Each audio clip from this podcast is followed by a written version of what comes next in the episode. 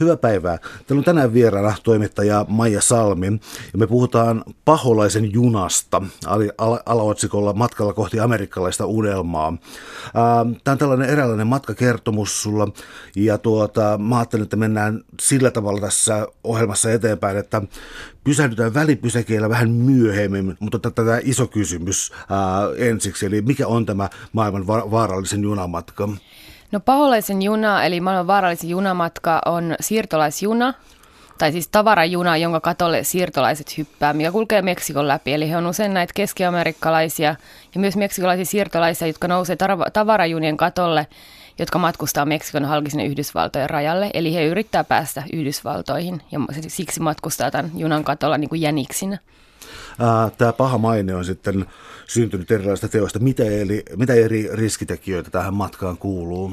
No voisi kysyä, että mitä, mitä riskitekijöitä ei kuulu, koska tota, nykyään no ensimmäisenä on tietenkin jengit. Eli on tällaisia siis rikollisjengejä, jotka kiristää siirtolaisista rahaa. Et se on yleensä 100 dollaria yksi etappi, mitä heidän pitää maksaa niin sanottua suojelurahaa.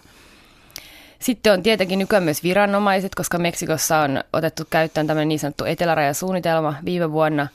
Eli tota, siirtolaisviranomaiset metsästää heitä, eli he yrittää saada tota, nämä keski-amerikkalaiset kiinni jo Meksikon puolelle, että ei pääse sinne Yhdysvaltoihin ja karkottaa. Eli he, heitä metsästetään siinä junassa, voisi sanoa näin. Sitten on tietenkin putoaminen ja se, että kun juna liikkuu, nykyään varsinkin kun juna liikkuu entistä kovempaa, että sinne ei pääse siirtolaisia, niin tota, moni on pudonnut, putoaa ja jää junan pyörien alle. Ja sitten tietenkin ylipäätään siellä on voimakaapeleita, jossa sataa vettä, sähköiskut, oksat, siis kaikki, kaikkia mahdollisia riskejä. Siinä on mitä nyt voi kuvitella, kun junan, liikkuvan junan katolla matkustaa, niin eihän se kovin turvallista ole. Tässä sä mainitsit kirjassa muutaman eri reitin, toinen menee rannikkoa pitkin ja ää, toinen, toinen meni sitten taas niin kuin idempänä, mutta jos ajatellaan tätä kokonaismatkaa ja noita tavallaan suojelurahoja tai tällaisia kiristysrahoja, mitä on, niin minkä suuruisista summista suunnilleen pidet, pää, päädytään? No ei tietenkään voi sanoa, että aina, on, aina pyydetään rahaa tai muuta, ei sitä voi tietää, mutta sanoisin, että vähintään tuhat dollaria tulee maksaa tämä matka, ehkä enemmänkin monelle, koska he tosiaan usein heitä ryöstää, ryöstään kengät, vaatteet – kaikki, mitä irti saa. Ja monesti heidät myös kidnapataan, eli heiltä kiristää rahaa, varsinkin jos heillä on sukulaisia Yhdysvalloissa. Eli pyytää näiden Yhdysvaltojen sukulaisten numeroita, ja sitten Yhdysvaltain sukulaisten pitää maksaa lunnaa, että siirtolainen päästään vapaaksi. Eli siis voi olla ihan järjettömiä summia, voi olla 10 000 dollaria, ja sitten on vielä tämä, että kun he pääsetään junan kanssa rajalle, mutta eihän he pääse sinne toiselle puolelle, sitten siellä pitää vielä maksaa näille salakuljettajille – ja se on nykyään ne summat on ainakin Tijuanassa oli semmoista 6-10 000 dollaria. No miten sitten näiden ihmisten tuollainen sukupuoli- ja ikäjakauma? Mä viittaan tässä vähän siihen, että tota, Suomessa nyt käytämässä pakolais-siirtolaiskeskustelussa on äh, kiinnitetty huomiota siis, että siellä on ikään kuin äh, nuoria miehiä ja tätä on tavallaan paheksuttu, mutta järkiselitys sillä tuntuu olevan se, että heillä on mahdollisuus matkustaa ensin maahan ja sitten ikään kuin hoitaa perhettä mukana, äh, pyrkiä saamaan perhe mukaan. Äh, äh, miten tässä tapauksessa? No Meksikossa ennen, tai keski-amerikkalaisten ja Meksiko, meksikolaisten keskuudessa on ollut myös vähän sama homma, että ennen oli näitä nuoria miehiä, lähes tulkoon pelkästään, tai miehiä. Ja junassa ylipäätään matku suuri osa miehiä, koska siinä on naiselle se raiskatuksi tulemisen riski on todella suuri. Eli, mutta nykyään se on vähän muuttunut, koska rajapolitiikka on kiristynyt niin paljon, että nykyään lähdetään perheenä ja ylipäätään se, että lähdetään niin näistä niin sanotun pohjoisen kolmion maista, eli Guatemala, Honduras, El Salvador – josta on koko perheen pakko lähteä, ellei, ellei, jos ei halua tulla tapetuksi. Eli jengit siellä kiristää heitä, pakottaa lähtemään, eli koko perhe pitää ottaa mukaan. Eli nykyään näkyy, mä huomasin selkeästi, mä olin ensimmäistä kertaa 2013 siellä, niin silloin oli enimmäkseen miehiä, ja nyt mä olin viimeisen kerran 2015, eli siis tänä vuonna, niin nykyään se näkee, että naisia, lapsia – on huomattavasti enemmän. Eli se on muuttunut tämän kiristyneen rajapolitiikan vuoksi, koska ennenhän he saattoi myös mennä, se idea oli nimenomaan näin, että mies saattoi mennä Yhdysvaltoihin tientä rahaa, ja se oli enemmän niin kuin tavallaan se köyhyyden pakua. Nykyään paetaan väkivaltaa, että nykyään mennään niin kuin koko perheenä sinne. Että tota, ennen se oli tosiaan, että mies meni sinne, tienasi rahaa ja sitten tuli takaisin, mutta nykyään sieltä ei vaan niin mennä edestakaisin tosiaan, se on vaikeampaa päästä sen rajan yli. No pureudutaan vähän aikaa noihin jengeihin, koska se oli sellainen asia, joka kulki läpi tämän sun kirjasi. Eli ää, sai sellaisen kuvan, en mä usko, että mä kamalasti liioittelen, että täällä niin kuin jotain, että on valtioita, jotka on lähes romahtaneet ja tavallaan niin kuin väkivaltakoneisto ja tällainen on näiden jengien varassa. Onko tämä kova liioittelua? Ei, ei päinvastoin, se on ihan totta. Mm. Jos mietit esimerkiksi Hondurasia, mikä YK julisti vuonna 2014 olisiko ollut maailman vaarallisimmaksi valtioksi, missä ei käydä sotaa. Esimerkiksi siellä tapetaan enemmän, on tapettu enemmän ihmisiä väkilukuun nähden kuin Irakissa tai Afganistanissa, ja kuitenkaan ei ole virallista sotatilaa. Mutta niin se vaan on, että, että ja nykyään El Salvador on itse asiassa ylittänyt, eli nyt elokuussa El Salvador ylitti murhaluvuissa Hondurasin. Eli siellä on käytännössä sota. Esimerkiksi nyt viime kesänä nämä jengit valtas El Salvadorin julkisen liikenteen, eli he tota, otti sen haltuun. Eli siis kyllä tilanne on, tilanne on muistuttaa sotatilaa tai onkin sitä, mutta ei, ei virallisesti. Mitkä on nämä keskeiset jengit ja miten ne rekrytoi? Öö, no jos aloitetaan nyt esimerkiksi, että jengin, jengit on syntyneet, nämä Keski-Amerikan jengit nimenomaan, on syntynyt näistä Yhdysvalloista karkotetuista El Salvadorilaisista, Hondura, hondurasilaisista – Eli heidät karkotettiin takaisin maahansa. He tietenkin on siellä sitten yhteiskunnan ulkopuolella. Moni ei osaa enää esimerkiksi osannut puhua, puhua tota enää Espanjaa. Eli nyt puhutaan niin kuin 80-luvun loppu, 90-luvun alku. Ja ennen oli, al- alun perin nämä ei ollut niin kovin organisoituja. Että ne oli vain niin, niin sanottuja katulapsia, koska heidän perhe oli saattanut jäädä sinne Yhdysvaltoihin. He oli tällaisia niin sanottuja orpoja, mitkä oli siellä kadulla, piti toisistaan huolta, ryösteli, mutta sitten ne, alkoi organisoitumaan. Nyt ollaan siinä tilanteessa, että ne on vahvempia kuin valtio, eli heillä on aseita, he on myös mukana huumekaupassa, he pitää siis he pitää hallussaan, niin kuin varsinkin Honduras El Salvadoria. Ja ne on niin kuin Mara Salvatrucha MS-18. Los Zetas on tietenkin Meksikossa. Los Zetas on tällainen niin kuin entisten meksikolaisten sotilaiden perustama rikollisjärjestö, mikä on sitten enemmän ehkä keskittynyt siihen huumekauppaan, mutta he myös harrastavat tätä samaa kiristystoimintaa. Että se on hyvin tyypillistä, kun on näitä pieniä yrityksiä, esimerkiksi pieni hedelmäkauppa tai muuta, niin jengiläiset kerää sen suojelurahan. Ja kun sä et sitä, se nousee, mitä enemmän tiedät, sitä enemmän joudut maksamaan.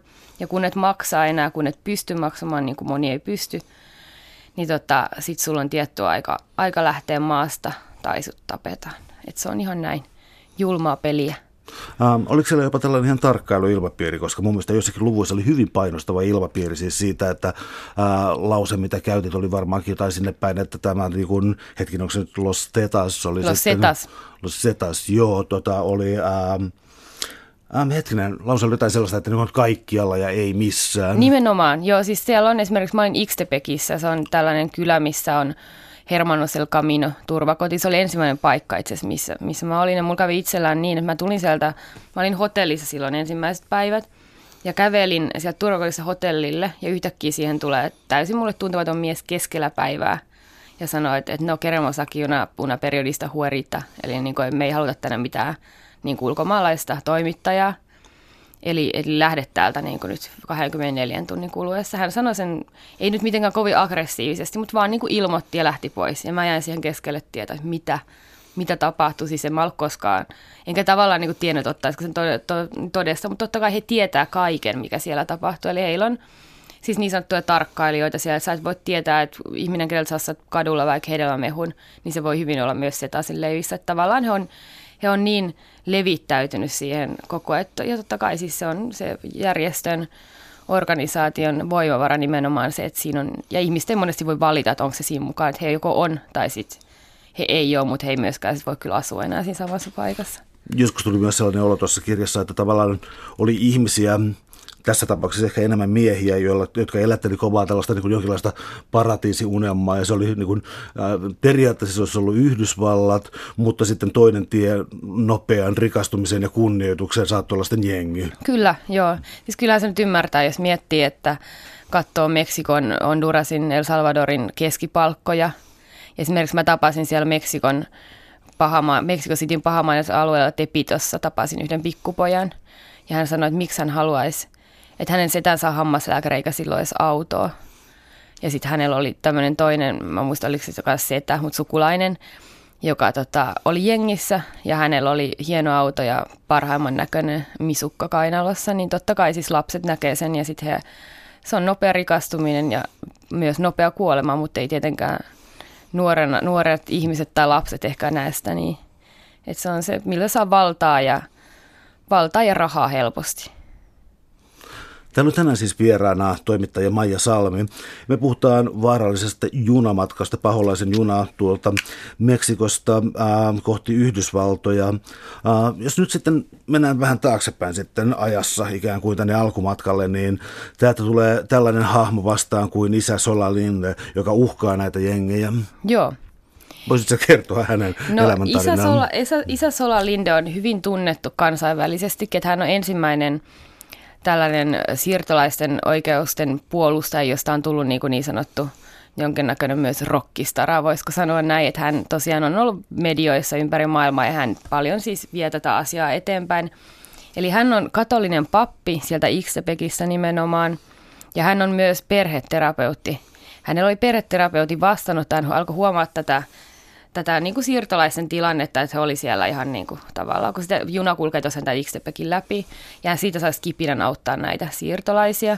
Eli hän vähän niin kuin, hän laajensi seurakuntansa ulkopuolelle myös, eli tota, hänellä on sellainen periaate, että hänen seurakunta on kaikki ihmiset, että se ei ole pelkästään siellä katolisen kirkkojen – seinien sisällä ja hän, hän tota, perusti sen tämän turvakodin. Hän on, hän on saanut paljon uhkauksia, turvakodin on yritetty polttaa, hän on yritetty tappaa. Esimerkiksi mä haastelin häntä, niin hän oli koko ajan henkivartijat siinä mukana. Ja hän on tosiaan semmoinen mies, joka on voittanut sen pelkonsa sillä tavalla, että hän, hän, tota, hän yrittää suojella ja auttaa näitä siirtolaisia. Nykyään se on enemmän ehkä sellaista media, media huomioon saamista, mikä on tietenkin todella tärkeää, mutta – se on hänen niin kuin elämäntehtävänsä. Ja hän on myös saanut paljon kritiikkiä sitä näiltä niin sanotusti tavallisilta seurakuntalaiset. Hän on hylännyt niin kuin heidät, mutta hän ei näe sitä, sama, sitä asiaa samalla tavalla. Tällaisia solaliiden kaltaisia pappeja on Meksikossa itse asiassa paljon. Eli Meksikossa, Meksikossa hän ei ole yhtään siirtolaiskotia, joka, jota ylläpitäisi valtio. Eli nämä on kaikki uskonnollisten, katolisen kirkon suurin osa ylläpitämiä ja nämä siirtolaisten oikein, nämä turvakodin johtajat usein katolisia pappeja, jotka on niin, sanottu, niin sanottuja radikaaleja ja radikalisoituneita, että he ei ole yleensä näytä, mikä nyt ehkä meillä on kuva katolisesta papista, niin monesti on farkut ja Stetsoni päässä ja tai niin kuin täällä Tenosikessa, niin tota, tämä Fray Thomas, niin hänellä on Che Guevaran paita päällä ja tähtihattuja tota, että ne on tällaisia niin kuin kapinallisia pappeja, jotka taistelee valtiota ja tätä siirtolaispolitiikkaa vastaan, että se yrittää suojella, suojella siirtolaisia. Entä sitten kun kuljetaan eteenpäin tätä junamatkaa, ää, nyt mä en tiedä äänäks täysin väärin, mutta Via Hermosa ja Tierra, ää, Tierra Blanca. Juu, niin, tota, oikein meni. niin tota, täällä siirrytään busseihin ja vuorille. Ää, minkälainen tämä pakolaismatka sitten on? No se on hyvin vaarallinen, se on nykyään yleisempi kuin tämä paholaisen juna. Eli silloin kun mä aloitin kirjoittaa tätä kirjaa 2013, tai silloin mä ensimmäistä kertaa menin siirtolaiskotiin, en mä silloin vielä kirjoittanut tätä kirjaa, mutta päässäni ehkä kirjoitin. Niin, niin tota, silloin oli tämä paholaisen juna oli tosiaan vielä se yleisin vaihtoehto, mutta sitten tuli tämä 2014 etelärajasuunnitelma, oli Programma Frontera Sur, niin sen jälkeen heidän on tarvinnut etsiä vai, niin kuin vaihtoehtoisia tapoja matkustaa. Bussi on tietenkin yksi vaihtoehto, se on vaarallinen, koska näitä siirtolaispoliisin ratsioita on paljon, mutta he kävelee. Että kävelijöiden määrä on lisääntynyt ihan järjettömästi. Eli nyt kun mä olin tosiaan verrattuna 2013-2014 nyt tähän viime, viime reissuun, niin siis suurin osa on kävellyt siis 300 kilometriä esimerkiksi putkeen. Että mäkin paikkasin siellä ihmisten jalkoja, mitkä oli siis, siis jalkapohja, mikä ei enää ollut mikään jalkapohja, vaan se oli ihan semmoinen vereslihalla. Eli etsii vai yrittää mennä mahdollisimman vaikeakulkuisia reittejä, missä ei ole, missä ei ole näitä siirtolaispoliisin ratsioita. Mutta tietenkin on myös reittejä, mitkä sitten taas nämä rikollisengit tietää. Että he kyllä on hyvin paljon enemmän kartalla, missä siirtolaiset liikkuu, eli heillä ei ole siellä minkäänlaista suojaa. Otetaan toistokin uhalla vielä tämä eteläinen rajalaki, joka tässä on muuttanut tätä reittiä ja ihmisten määriä aika paljon. Eli tota, mi- mihin sillä on pyritty ja onko se onnistunut? No se on onnistunut, jos voi sanoa puhua onnistumisesta siinä mielessä, että siirtolaisi kuolee enemmän, heitä katoaa enemmän, he joutuu entistä useammin jengien ja myös siirtolaisviranomaisten pahoinpitelemäksi. Että, eli tosiaan nämä jengit ei ole tosiaan se ainoa, mikä heitä uhkaa, että myös siirtolaispoliisit ja viranomaiset käyttävät vähän samoja tekniikoita. sen tehtävä oli alun perin suojella siirtolaisia, eli tämä oli hyvin ylevä. Umberto Mayans, kuka oli tämän lain niin kuin tällainen koordinaattori, niin hän kirjasi tällaiset tavoitteet, mikä on niin kuin näiden siirtolaisen suojeleminen, mikä on täysin päinvastoin tietenkin tapahtunut. Mutta joo, se on onnistunut siinä mielessä, että Meksiko karkottaa tällä hetkellä enemmän siirtolaisia kuin Yhdysvallat. Eli ennen se oli toisinpäin, mutta nykyään oikeastaan se Yhdysvaltain ja Meksikon raja on siirtynyt ylemmäs. Tarkoitan siis sillä sitä, niin kuin, että hei, otetaan Keski-Amerikasta Meksikosta kiinni ja karkotaan sieltä. Ennen yleensä pääsi Yhdysvaltoihin ja sitten heitä karkotettiin sieltä, mutta nykyään Meksiko on se, joka karkottaa enemmän. Eli siinä mielessä voidaan sanoa, että se on onnistunut, mutta sehän on niin ongelman, niin sanotun ongelman siirtämistä. Että eihän se, se siirtolaisvirta ole mitenkään tyrehtynyt. Ihan sama määrä sieltä tulee ihmisiä, jos ei enemmänkin nykyään. Sä mun mielestä sanoit tuossa vähän aikaisemmin, että tota, ihmiset ei pakene sieltä nyt, äh, siis nyt puhun tota, äh, Väli-Amerikasta ja Etelä-Amerikasta, mutta tota, ihmiset ei pakene sieltä köyhyyden ja tällaisen takia, vaan tämän väkivallan takia. Onko se tavallaan turvapaikanhakijoita vai onko sellaista käsitettä tuolla olemassa? On, siellä on sellainen käsite. Siinä on vaan sellainen ongelma, että mä en nyt muista mun kirjassa sen lukenut luvut, en muista nyt ulkoa, mutta olisiko ollut, että esimerkiksi Meksiko moni hakee nimenomaan turvapaikkaa, ketkä tulee El Salvadorista, Hondurasista, he hakee turvapaikkaa nimenomaan sen väkivallan vuoksi, ja heillä olisi täydet edellis, edellytykset saada turvapaikkaa, jos miettii esimerkiksi Euroopan mittakaavassa, he ei voi mennä takaisin maahansa, koska heidät tapetaan siellä. Mutta Meksiko, näille hakijoille, Meksiko muistaakseni se luku oli alle 20 prosenttia, kuka saa sitten niin turvapaikan, ja Yhdysvalloissa se on vielä – vielä vaikeampi saada, että myönnetään niin kuin turvapaikka väkivallan perusteella, mitä siellä omassa maassa tapahtuu. No, Eli, a, anteeksi, joo, jatka joo, vaan. Se, joo, jatka vaan. Joo. mä lopetin jo. Okei. Okay. No siis mä olisin jatkanut vielä tuosta Yhdysvalloista suoraan, koska uh, ymmärtääkseni ainakin Obaman hallinnon aikana on, on pyritty muuttamaan tätä ikään kuin latinoiden uh, olematonta työsuojaa ja tota, sellaista, mikä on aikaisemmin merkinnyt aina karkotusta. Tätä on pyritty, on ajateltu, että tämä rajapolitiikka ei toimi ja se tuottaa väkivaltaa ja, ja siinä suhteessa se on epäonnistunut ja sitä pitäisi muuttaa ja sitä on luvattu muuttaa, mutta ymmärtääkseni ei.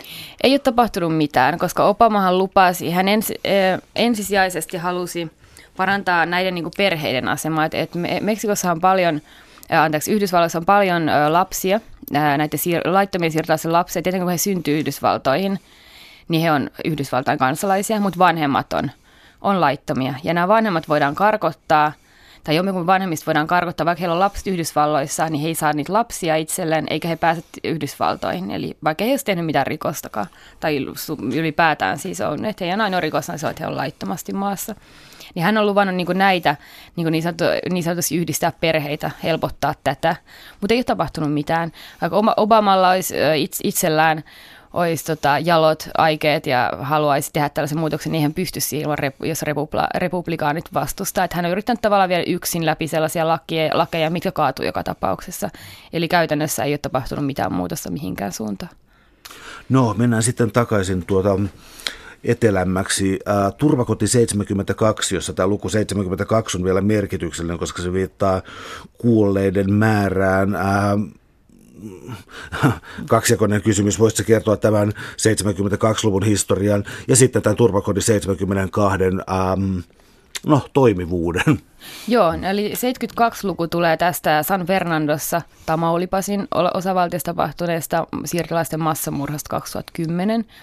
Eli sieltä löytyi 72 siirtolaisen ruumiit. Siellä oli hondurasilaisia, salvadorilaisia, meksikolaisia. Eli Los Zetas oli kaapannut nämä siirtolaiset. Hyvin yleinen menetelmä. He vienevät sellaisiin niin ranchoihin, mitkä on, tota, on yleensä siis sellaisia maatiloja, minne he kidnappaa näitä ihmisiä. Heitä oli yritetty kiristää rahaa.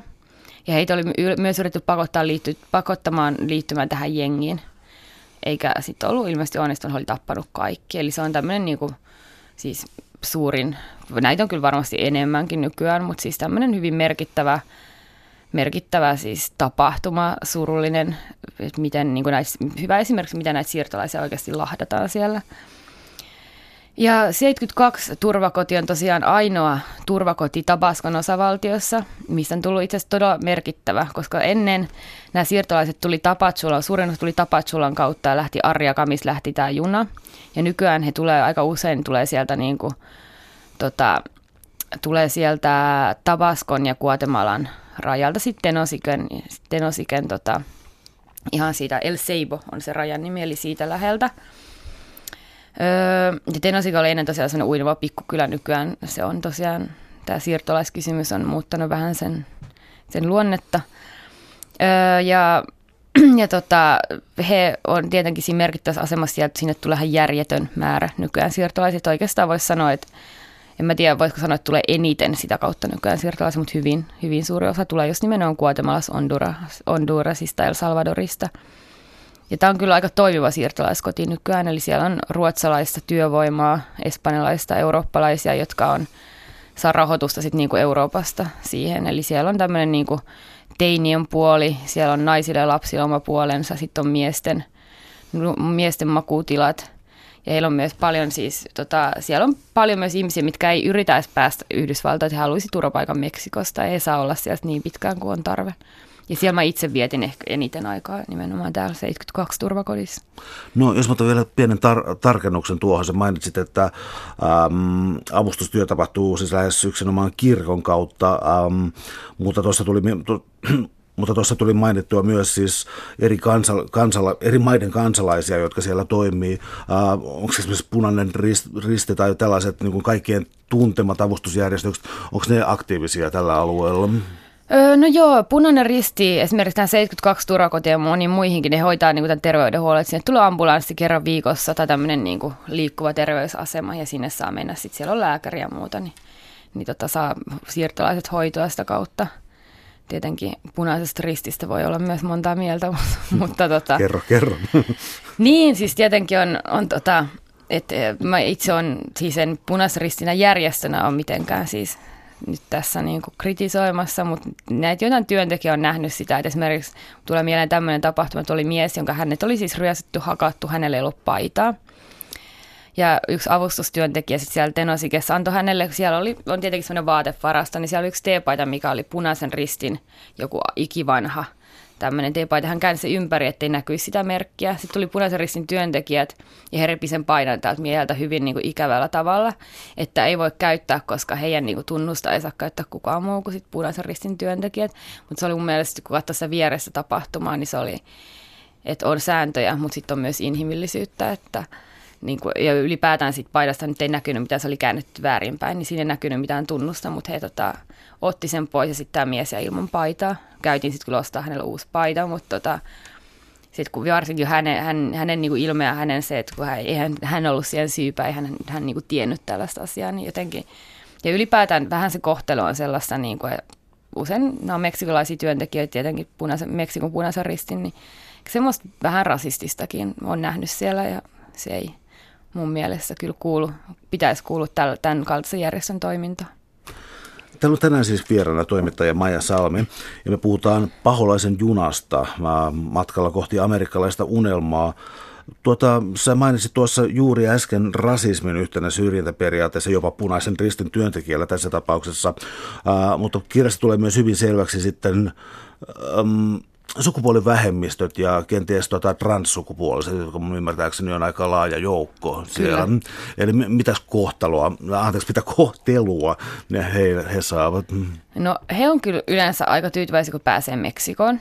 Eli siis Honduras, El Salvador, Guatemala, niin näissä nyt ei, ei kovasti kyllä ole seksuaalivähemmistöillä asiaa siihen yhteiskuntaan. Että on yleensä niin kuin heitä kohdellaan niin prostituutioita raiskataan kaduilla, jengit raiskaa, heit, he on niin kuin, ja perheet heittää usein pois kodista. Tuossa kirjassakin kerron paljon sellaisia tarinoita, että aika moni oli just joutunut nuorena lapsena kadulle sen vuoksi, että, että poika oli halunnut pukeutua mekkoon ja sitten he jää sinne kaduille, kunnes sitten yrittää päästä pois sieltä maasta ja he monet just yrittää saada tätä tätä turvapaikkaa just nimenomaan tähän oman niin kuin seksuaalisen suuntautumiseen kohdistuvan rasismin vuoksi, mitä ei sekään nyt juurikaan siinä kyllä auta mitään, että sitä on niin vaikea saada.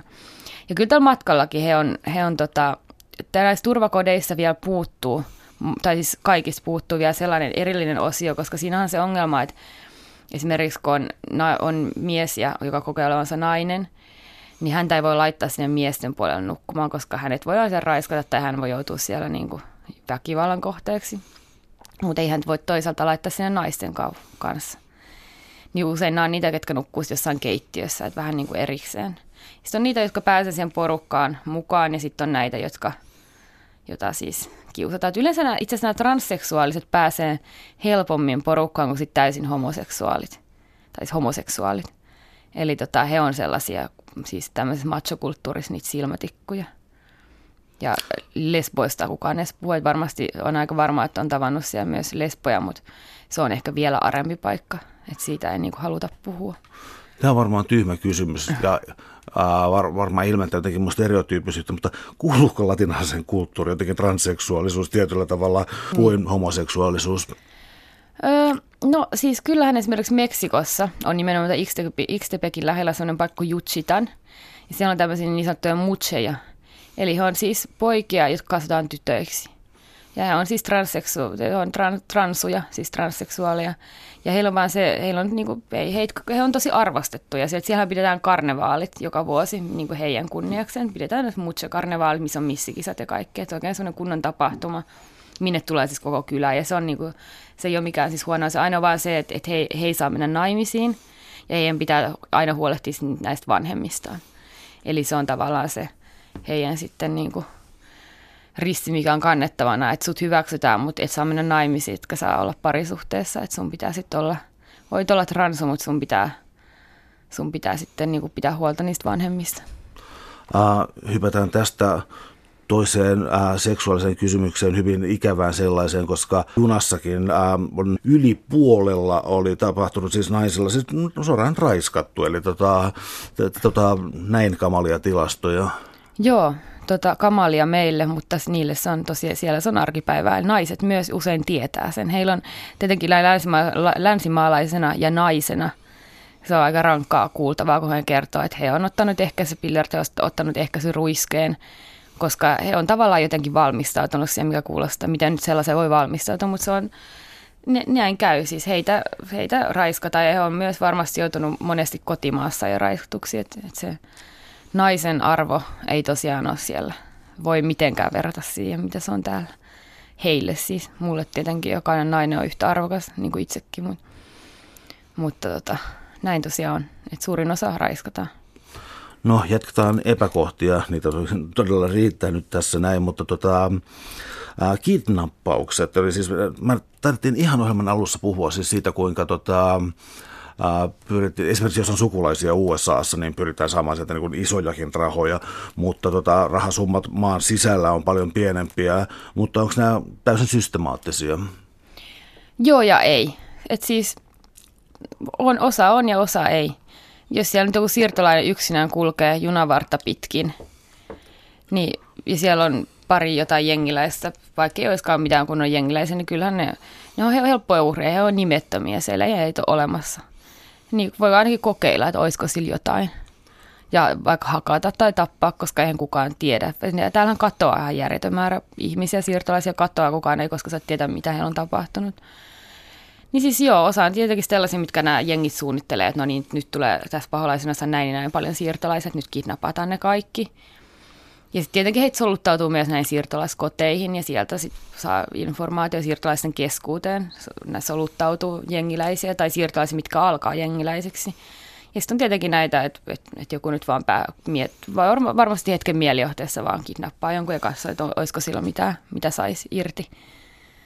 Ja tätä muistaakseni jossakin hotellissakin sitten kokeiltiin, että, että tota, äh, saattaa olla niin umpimähkään valittuja ihmisiä, joille soitetaan ja niin uhkaillaan tämän takia. Joo, ja tämä on itse asiassa, tämä ei kohdistu pelkästään siirtolaisiin tai, tai muuta, tämä on niin hyvin yleinen tapa Meksikossa, eli nämä on yleensä vankilassa soitetaan, eli kun siinä ei näy sitä numeroa, he katsoo puhelinluettelosta tai Facebookista, jos siellä on puhelinnumero, ja soittaa – niin sanottuja tällaisia valekidnappauksia. Eli mun ystävillä esimerkiksi heillä ei ole koskaan puhelimessa, tai esimerkiksi joku varastaa sun puhelimen, ja siellä vaikka madre, padre, eli isä, äiti, sisko. Meksikolaiset ei juurikaan ikinä pidä puhelimessa. Että jos sulla on äiti, niin se ei ole nimellä äiti siellä, vaan se on joku, jollain muulla nimellä näiden juttujen takia. Mä en itse asiassa, suurin osa meksikolaisista, mitä mä itse tunnen, niin tota, heillä on käynyt näin, että se on hyvin yleistä, että sitten soitetaan, että no niin, että, että sun tytär on täällä, että he kaivaa, miten paljon he saakaan sitten tietoa. Että on hyvin tottuneita. He hotelleista, siellä mä olin siellä Nuevo, missä mä olin, Tierraplankassa, muistaakseni en muista mikä. Ei, kun oli, joo, no joka tapauksessa. Olin jossain hotellissa, näitä hotelleja on tullut tässä kierrettyä myös siirtolaiskotien lisäksi. Niin siellä oli tosiaan lappu, että jos tulee tämmöinen puhelu, niin älkää, älkää välittäkö. Mutta ei tullut kyllä mitään sellaista puhelua. Tosin en kyllä viettänyt aikaa siellä hotellissa. Mutta se on tosi yleistä siis jo tämmöiset niin valekidnappaukset tai valepilapuhelut niin sanotusti. Täällä on tänään siis vieraana tietokirjailija ja toimittaja Maija Salmi. Ja me puhutaan paholaisen junasta, eli pyrkimyksiä kohti amerikkalaista unelmaa Väli-Amerikan kieppeiltä. Tuota, sä oot maininnut, kun Tijuanasta puhutaan, niin sä oot maininnut, että se on karkotettujen kaupunki. Ja tämä mun ymmärtääkseni liittyy siis myös USA-politiikkaan hyvin voimakkaasti. Kertoisit sä tätä taustaa? Joo, eli Tihuanaan karkotetaan, kun meksikolaiset tai keski-amerikkalaiset karkotetaan, niin aika, aika moni päätyy Tihuanaan. Suuri osa meksikolaisista varsinkin, tämä on niin kuin enemmän sitä niin kuin Meksikoon, meksikolaisten ongelma, koska keski-amerikkalaiset tietysti lähdetään usein myös niin kuin sit taas omaan maahansa. Eli Tihuanassa on hyvin paljon karkotettuja meksikolaisia, jotka moni heistä on asunut Yhdysvalloissa koko elämänsä. Tapasin ihmisiä, jotka olivat muuttanut sen neljävuotiaana perheensä kanssa. Heillä on usein ollut residenssi, mutta heillä ei ollut kansalaisuutta. Eli mä kirjoitan tässä kirjassa esimerkiksi veteraaneista, karkotusveteraaneista. Eli he on asunut Yhdysvalloissa koko elämänsä. Heillä on ollut residenssi. He on puolustanut Yhdysvaltoja sodissa. Sitten he tekee jonkun rikoksen, usein se on kyllä joku huumerikos saattaa olla, mutta saattaa olla myös joku, että et maksanut tarpeeksi, oot unohtanut maksaa veroja, oot, mak, oot parkkeerannut väärin, parkkisakot, se voi olla ihan tämmöinen pieni rike. Ja sitten sut karkotetaan Meksikoon vuosien jälkeen. Eihän sulla siellä enää mitään. Niillä ihmisillä ei ole käytännössä mitään. Ja se tota, itse asiassa nyt viime vuonna, viime vuoden maaliskuussa putsattiin tämä niin sanottu El Pordo, eli Tijuanan läpimenevä tällainen niin kuin jo, joen uoma, mikä oli täynnä siis näitä karkotettuja ihmisiä usein, jotka oli jäänyt sitten sinne ajelehtimaan, että he ei ollut halunnut tai pystynyt tai kehdannut lähteä takaisin kotiseudulleen. Eli siellä tota, he eli sellaisissa niin kuin luolissa, mitä he oli tehnyt sinne joen uomaan. Mutta tämä niin sanotusti puhdistettiin, mutta eihän ne, eihän ne ihmiset sieltä ole mihinkään hävinnyt, ne on vaan vaihtanut paikkaa. No, tätä löytyy kuitenkin myös äh, lohdullisia hetkiä tässä kuvauksessa, joista tota, rautateiden enkeliksi olet nimennyt tällaisen porukan kuin Las Patronas ja, ähm, ja heidän toimintatapansa, joka on siis ähm, pakolaissiirtolaisten auttaminen tai aika erikoisella tavalla. Kertoisitko, mitä tämä järjestö toimii? Joo, eli he on tällaisia kylän naisia, jotka päätti, tai kaksi heistä oikeastaan päätti, ja Norma Romero aloitti tämän toiminnan. Eli juna kulkee tosiaan sitten Amatlan de, de los Reyesin läpi. Ja tota, he päätti alkaa auttaa näitä siirtolaisia, eli juna kulkee siinä, he heittää, heillä on niinku tällaisia eväspusseja, ja sitten on vettä, niin he heittää näitä siihen liikkuvaan junaan ja siirtolaiset tietää, että tässä kohtaan se he saa jotain apua, he on pitkään matkustanut, niin heittää liikkuvaan junan näitä elintarvikkeita ja vettä. Ja muuta. Ja sitten heillä on myös siellä ruokalait, jos joku haluaa pysähtyä sinne, niin sit siellä, siellä voi käydä syömässä ja muuta, mutta suurin osa vaan siis on siinä liikkuvassa junassa ja nämä naiset, siis kun kuulee, että juna tulee, niin heillä on semmoinen mä itse yllätyin, se oli aika uskomatonta, miten he, siis aika iäkkäitä naisia myös, niin miten he niinku, siis menee siihen radan, radan varreen sille, että heillä on ihan selkeästi tämmöinen niinku koordinaatio hallussa ja sitten he tiesi, että kuinka moni oli saanut sen ja kuinka moni ei, että kun se oli niin nopea hetki, että mä en ainakaan itse niinku kyllä ehtinyt mitenkään laskea, miten monta edes siirtolaista siinä junassa oli ja miten, kuinka moni sai kopin siitä vesipullosta ja eväspussista, mutta mut he tosiaan on tehnyt sitä jo 20 vuotta vai? Joo. Ja he on myös saanut ihmisoikeuspalkintoja Meksikossa, mikä on sinänsä huvittavaa, että Meksikon presidentti Enrique Peña Nieto, joka on myös tämän etelärajasuunnitelman takana ja ei ole myöskään tunnettu muutenkaan siis hyvin mitenkään humanina ihmisenä, niin hän luovutti tämän ihmisoikeuspalkinnon sitten näille, näille naisille. Että siinä on myös Meksikon kaksi, kahdet kasvot tuli hyvin esille. Se on näin vaan siellä, kun katoin sitä Haastin tämä Norma Romeroa, niin siinä oli kehystetty kuva, mistä sen tämä Enrique Peña Nieto, joka ei tosiaan ole siirtolaisten ystävä, niin luovuttaa tätä palkintoa hymyissä soin niin kuin tälle Norma Romerolle. Että näin. Yksityisen kautta yleiseen, ettei vaan unohdu tällainen, koska sulla myös tässä kuvauksessa kulkee lainsuojattomat serkukset Hector Dylan. Uh, joo, yksityisen kautta yleisiin, eli, eli mitä he ikään kuin edustavat. No Hector ja Dylan, he on Kuotemalasta kotoisin olevat serkukset. Hector on, hän ei osaa lukea ja kirjoittaa, hän on hyvin köyhistä, köyhistä oloista, asunut tätinsä luona, joutunut ongelmiin, liikkunut siis jengin mukana. Saattaa olla, että hän liikkui myös, oli itse jengin jäsen, vaikka hän ei ikinä sitä halunnut mulle myöntää, mutta hän oli ollut vankilassa ja muuta. Hän itse asiassa tapasi näitä, koska hän oli, hän kertoi mulle sitten, että hän on vähän niin kuin laittomasti myös, koska hän oli ehdonalaisessa teosta, mitä ei ollut sanojen mukaan tehnyt tai osallistunut, mutta joka tapauksessa. Ja Dylan sitten on tosiaan hänen serkkunsa, joka on asunut Yhdysvalloissa aikaisemmin, puhuu täydellistä englantia, on hyvin jenkkimäinen. Kun mä tapasin että ensimmäistä kertaa, niin mä ajattelin, että hän on joku jenkkiläinen vapaaehtoinen, mutta hyvin tämmöinen sosiaalinen ja Jenkeissä ollut laiton siirtolainen hänkin, mutta siis hyvin amerikkalaistunut, voisiko sanoa näin. Eli heihin tutustuin siellä. Dylan oli itse asiassa ensimmäinen, ketä tuli mulle puhumaan, kun mä menin tänne Tenosikeen. Et yleensä mä en mä sanoin kaikille siirtolaisille niin, että mulle saa tulla puhumaan, mutta mä en, siis mä en ole ikinä, en halua patistaa ketään puhua näistä asioista, niin hän halusi tulla ja sit, sitä kautta tutustui Hektoriin, ja Hektor kertoi, kertoi tosiaan siitä elämästään vähän sille paloina, että ensin hän kertoi vaan jotain. Hänet oli kidnappattu, hänellä oli arpi, että Los Setas oli kidnappannut hänet. Hän oli ollut vankilassa, hän oli hakattu.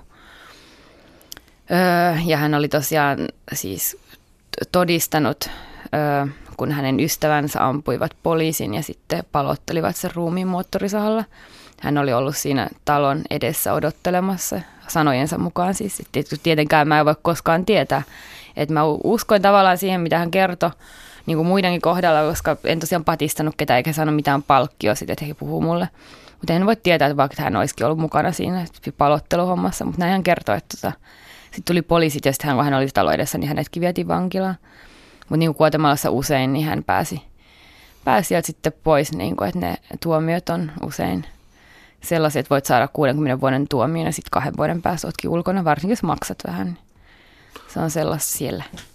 Oliko sulla jotain sellaista ähm, jotenkin mä sanoisin yleistä kysymystä, sä kuitenkin olet toimittaja ja matkustanut näin pahoissa tai pelottavissa paikoissa, jotka nyt on tilastojen valossa on jo sen kaltaisia. Ää, sä et näytä paikalliselta asukkaalta, niin mm, miten sä pääsit sitten niin juttuun ihmisten kanssa? No mä pääsin juttuun ihmisten kanssa samalla tavalla kuin pääsen juttuun ihmisten kanssa mistahansa muuallakin. Eli, eli kerron rehellisesti mitä teen, kuka olen – ja sitten usein istuskelin vaan siinä he vieressä, polttelin tupakkaa. Puhuin itsestäni myös. Kerroin, kuka mä olen. Mulla ei ole koskaan ollut toimittajana sellaista tapaa, että en kertoisi itsestäni, mitä kerron ihan siis. Ja he oli hirveän uteliaita. Siis täytyy muistaa, että nyt ei olla missään Suomen kaltaisessa Pohjoismaassa, missä ihmiset pelkää toisia, vaan enemmän se on se uteliaisuus. Mä oon todella eksoottinen siellä heidän mielestään myös ulkonäöllisesti ja muuta, niin he oli tosi uteliaita ja ylipäätänsä, miksi, miksi, mä, miksi sä oot täällä. Se oli se kysymys, mitä halusi, niin kuin, että minkä takia sä oot niin kuin, tullut niin kuin, hyvästä maasta niin kuin, tämmöiseen kurjuuteen, että miksi sä oot tullut tänne. Ja niin kuin, että hei, niin kuin oikeastaan piti mua vähän niin kuin, hulluna, siis kaikki. ja, tota, ja siitä se sitten lähti. Siis mä vietin näissä siirtolaiskodeissa pitkiä aikoja, että mä en ollut ikinä silleen, tietenkin joissain oli vain pari päivää, mutta ylipäätään, että mä olin vietin pitkiä aikoja ja osallistuin tavallaan sen vapaaehtoistoimintaan. Vietin, eli elin tavallaan se siirtolaiskodin arkea, niin he tutustuivat muuhun sitä kautta. Miten sellainen asia, koska minulla on tunne, että me ei oikein voida puhua näistä maantieteellisistä alueista ja niiden ongelmista puhumatta kuitenkin jonkin verran Amerikan Yhdysvalloista.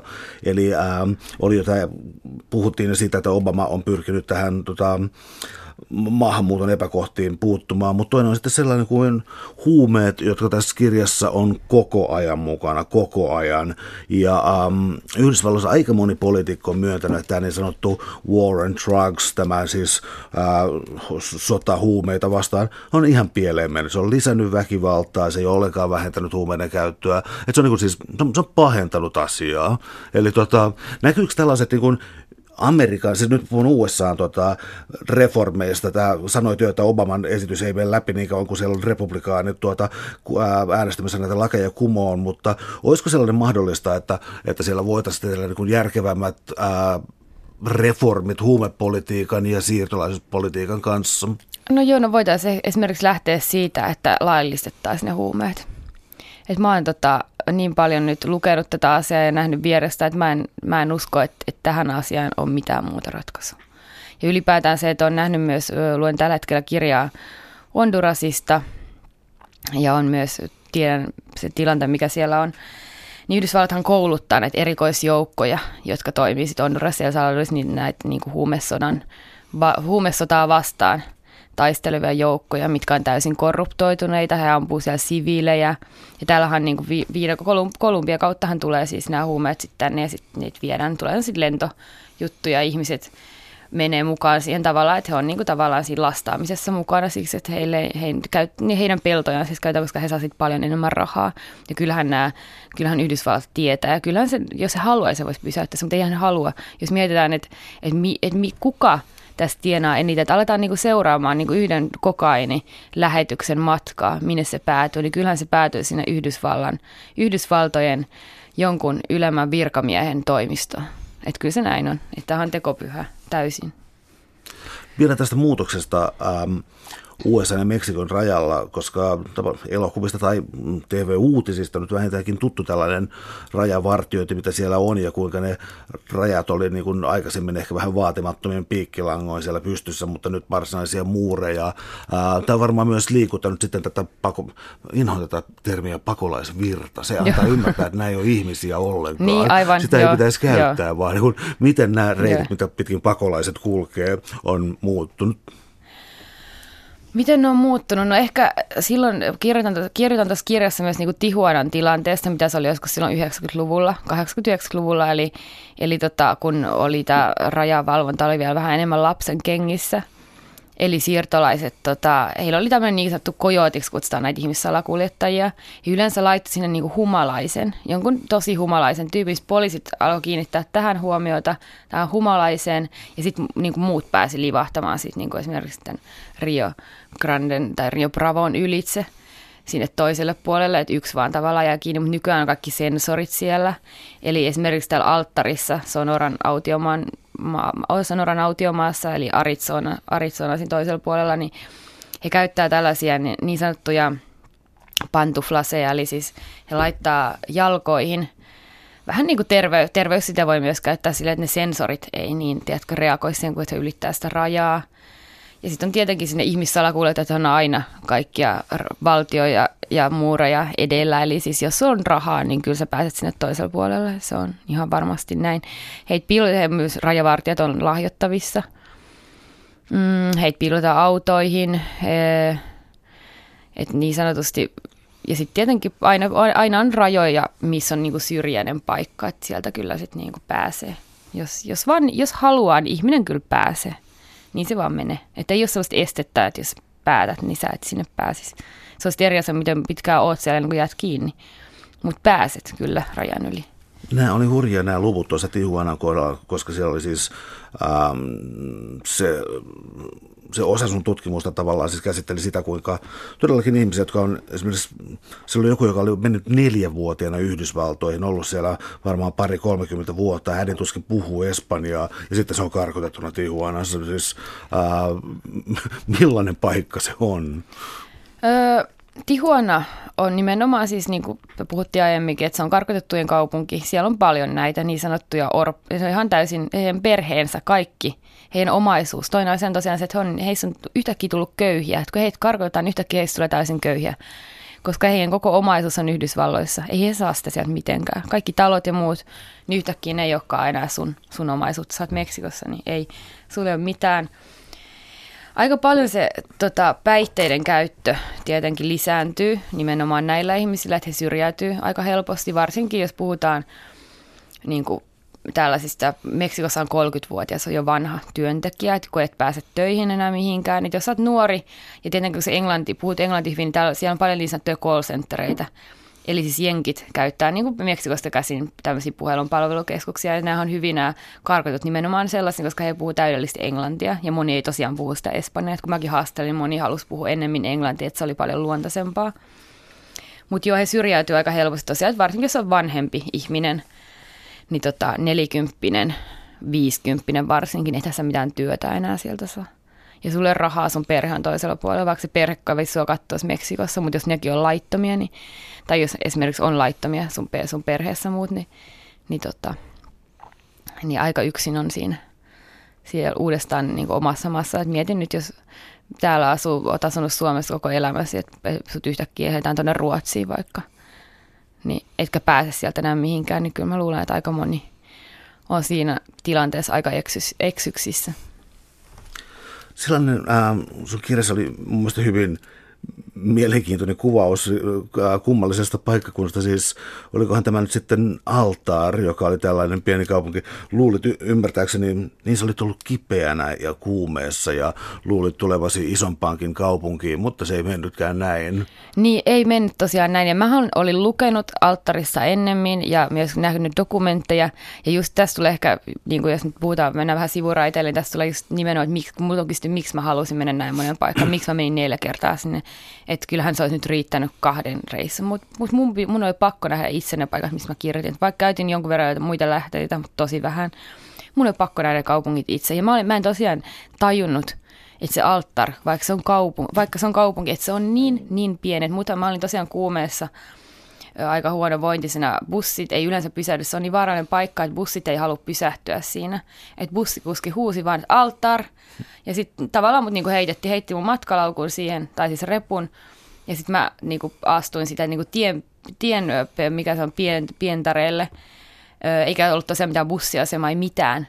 Ja siinä oli kirkko vastapäätä apteekki. Menin tietenkin sinne apteekkiin hakemaan sain 800 milligrammaa ibuprofeenia, otin sellaisen, menin kaupan kulmalle ja kysyin, että niin, että, tai kysyin siellä apteekissa, niin, mistä täällä on tämä keskusta? No se on tässä näin. Mä että selvä.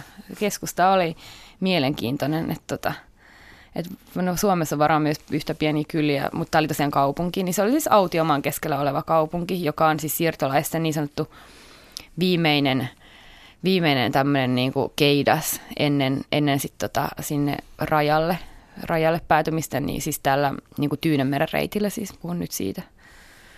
Eli mielenkiintoinen paikka. Täällä on tänään siis vieraana toimittaja Maija Salmi ja me puhutaan junamatkasta kohti amerikkalaista unelmaa ja paikkoja, miten nämä sijoittuu lähinnä tällä hetkellä Meksikon puolella. Mm, vaikea kysymys, mutta tuota, Mun on pakko vielä kysyä siis sellainen kysymys, koska Euroopan pakolais- siirtolaistilanne on tällä hetkellä niin hämmentävä ja um, alkaa saada yhä epämiellyttävämpiä piirteitä. Niin tota, jos ajattelee sitä, että Meksikon oli tämä etelärajan sulkeminen, jossa siis karkotetaan enemmän pakolaisia kuin mitä USA karkottaa Meksikoon, mikä tarkoittaa siis todella hurjaa lukua. Ja nyt ää, Euroopassa on tällaisia, että siis Serbia ja tota, Unkarin välille, minne kaikkialla ollaankin, niin siinä ollaan perustamassa sitten niin kunnon muureja ja aitoja. Onko tämä samaa kurjaa ilmiötä. Vai osaatko sanoa no, tota, no on. Me ollaan menossa valitettavasti siihen suuntaan se tilanne, jos se jatkuu tällaiset tosiaan, että tämä pakolaiskriisi, pakolaiskriisi yritetään ratkaista laittamalla rajoja, pistämällä muurit pystyyn – niin voidaan kyllä varautua siihen sekä Suomessa että muualla, muualla Euroopassa, että myös jos lukee tuon mun kirjan ja katsoo niitä ikäviä lieve, lieveilmiöitä, että tännekin voi hyvin, yhtäkkiä meillä on täällä, ihmiset tulee joka tapauksessa, meillä on täällä laittomia ihmisiä, niin sanotusti, siis jos ihminen, ihminen ei voi olla tietenkään laiton, mutta siis paperilla, laiton paperittomia siirtolaisilla on lupa olla maassa. Niitä tulee olemaan täälläkin, meidän Suomessakin. Mitä tekee ihminen, joka ei pääse töihin?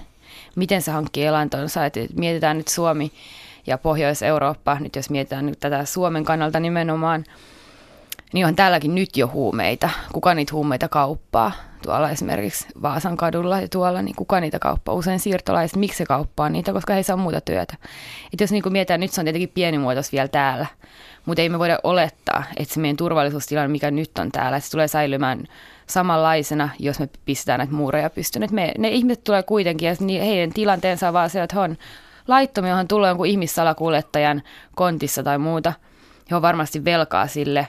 Heidät valjastaa niin rikollisliikoille. Tähän niin kuin, kansainväliselle huuvekaupalle, kaikille rikollisille toimijoille tämä on niin kuin lottopotti, tämä Euroopan politiikka. Että sitä myös meidän kannattaisi miettiä ää, sanot, että tätä kannattaisi meidän täällä miettiä. Mua jäi nyt jotenkin riivaamaan tämä vastaus, koska siis ää, miettiä siinä mielessä, että tämän voisi ehkäistä tämän tilanteen jotenkin. Onko viittaisi sitä sillä niin kuin parempaan integraation suomalaiseen yhteiskuntaan? Joo, ja ylipäätään sillä, että, että tota, jos mietitään, että siis jos lähdetään nyt ihan historiasta taaksepäin, niin suomalaisethan me ollaan myös maahanmuuttajien jälkeläisiä. Ja mietitään vaikka mitä maita tässä maailmassa on, millä menee hyvin? No Yhdysvallat, Saksa. Eli siis nämä maailman, niin kuin, maailman vahvimmat taloudet, öö, niin tota, ne on kyllä sellaisia yhteiskuntia, missä on aina ollut paljon muuttovirtaa. Eli yleensä, tämä Suomessa ylipäätään, kun puhutaan tästä pakolaiskriisistä ja muuta, niin kestään niin, niin kuin pakolaisongelma. Eihän se ole, tämähän voisi olla meille niin kuin tosi hyvä juttu jos tämä niin hoidettaisiin oikein. Ja ylipäätään, että Eurooppa ei pistäisi rajoja, annetaan että ihmisten tulla, he tulee joka tapauksessa. Et mehän ei nyt voida ratkaista, miten me ratkaistaan tämä ISIS-ongelma siellä. Sitä en tiedä, en osaa sanoa. Totta kai siis ihan tilanne, että missä pää, saa olla omissa, omissa maassaan, niin tilanteet ratkaistaan siellä. Mutta se ei nyt ole näin. Sieltä on lähdetty, jos talo palaa, niin sinne ei voi nyt jäädä, jos kukaan ei sitä sammuta. Eli heidän on tultava tänne. Annetaan heidän tulla, annetaan, tuetaan heitä siinä, että he saa töitä. Ei myöskään niin tarvitse nostaa jalustalle pakolaisen. Niin kuin Suomessa tuntuu, että on niin sanotusti tämä kaksi, kaksijakoinen systeemi, että joko syrjitään tai sitten pidetään, niin kuin, tiedätkö, että he on niin kuin ihaltavaa porukkaa. Et tietenkin sieltä tulee myös ihmisiä, mitkä, mitkä ei osaa käyttäytyä. Niin kuin on meissä suomalaisissakin paljon ihmisiä, jotka ei osaa käyttäytyä. Ylipäätään ihmisissä on ihmisiä, jotka ei osaa käyttäytyä. Mutta ylipäätään siis se, niin kuin, että me yritettäisiin tota, tota, kääntää se voimavaraksi ja saada Suomesta sellainen kansainvälinen yhteis, yhteisö, kansainvälinen valtio, joka toisi myös paljon uutta tänne. Jos miettii, että miten paljon uutta maahanmuuttajia siirtolaisena ylipäätään saa, voi on saanut aikaa maailmassa, niin, niin se on ihan täysin mahdollista. Siellä voi olla kuulkaa millaisia, millaisia aivoja tahansa, mitä, mitä tota, että yleensä kun näkee, näkee, jos ei ole ollut kaukana, niin ei, ei näe liian lähelle. Että tota, tai ei näin lähellä. Eli toisin sanoen, että saadaan vähän erilaisia, erilaisia näkökantoja tähän meidän yhteiskuntaan. Että miksi voidaan miettiä se sellaisella voimavarana? Jos miettii vaikka Italiaa, siellä oli, jos tuli vähän aikaa tutkimuksen, Italiassa on paljon siirtolaisia. Että miten paljon tota, on kuljettu rahaa tavallaan tähän niin kuin siirtolaisiin, mitkä, mitkä on jäänyt sinnehän siis nämä, nämä niin kuin turvapaikanhakijat ja muuta – niin oltiin tullut siihen tulokseen, että, talo, että, että ne rahat on saatu moninkertaisesti takaisin. Eli siis tämä on niin kuin lisännyt, lisännyt tota, siis auttanut taloutta paljon, siis siirtolaiset Italiassa. Ähm, tota, nämä paperittomat ihmiset, jotka tänne on tullut, se on tota, mielenkiintoinen ryhmä. Äh, tämä tuli mulla vaan päähän. Puhuuko nyt samasta ryhmästä, kun Manu Chaolla on sellainen levy kuin Clandestino? Joo, joo. Se on Clandestino tämä ää, äh, paperiton. Tota, se on mun ymmärtääkseni Suomessa aika uusi ilmiö. Ja tota, tarkoitatko sitä, että ei voi tavallaan niin rekisteröityä ää, työnhakijaksi normaalisti ilman näitä papereita? Ää, mitä siinä tapahtuu? Mennäänkö se niin harmaaseen talouteen tai johonkin tällaiseen? No siis todennäköisesti, jos sä oot, jos oot laiton niin sanotusti maassa, että sulle maahan tulla lupa, että sun, sä et saisi olla täällä – niin mitenhän sä voit, ethän sä voi mennä mihinkään virallisiin järjestelmiin. Eihän sulla, että sä voi mennä rekisteröityä mihinkään, koska sulla ei ole täällä oleskelulupaa. Niin, niin siis sä ajat yhteiskunnan ulkopuolelle. Niin tapahtuu. Espanjassahan tämä näkyy, mä itse tosiaan kun asun, on asunut Espanjassa monta vuotta, niin täällähän on nämä, nämä, tota, nämä rantakauppiaat ja nämä, niin hehän on usein niitä paperitto, niin sanotusti paperittomia siirtolaisia, eli heillä ei ole työlupaa, he ei saa, ei saa mennä töihin he ei saa mennä virallisesti töihin, niin he, heidän tehtävä on myydä siellä, siellä rannoilla piraattilevyjä ja huiveja ja mitä ikinä onkaan. Että tota, joo, mä oon itse asiassa tehnyt heissä myös paljon juttuja, sen takia tiedän, että siellä on myös hyvin paljon siis fiksua porukkaa, mitkä myy sitten jotain rantavaatteita siellä rannalla tai levyjä. Ja juoksee karkon, kun tulee poliisi. Poliisi antaa sakot, mitä he voi koskaan maksaa. Että tavallaan niin kuin, me niin kuin tällaisessa politiikalla me vähän niin kuin ammutaan itsemme jalkaan kyllä. Suuret kiitokset keskustelusta Maija Salmi. Oli ilo. Kiitos, oli kiva tulla.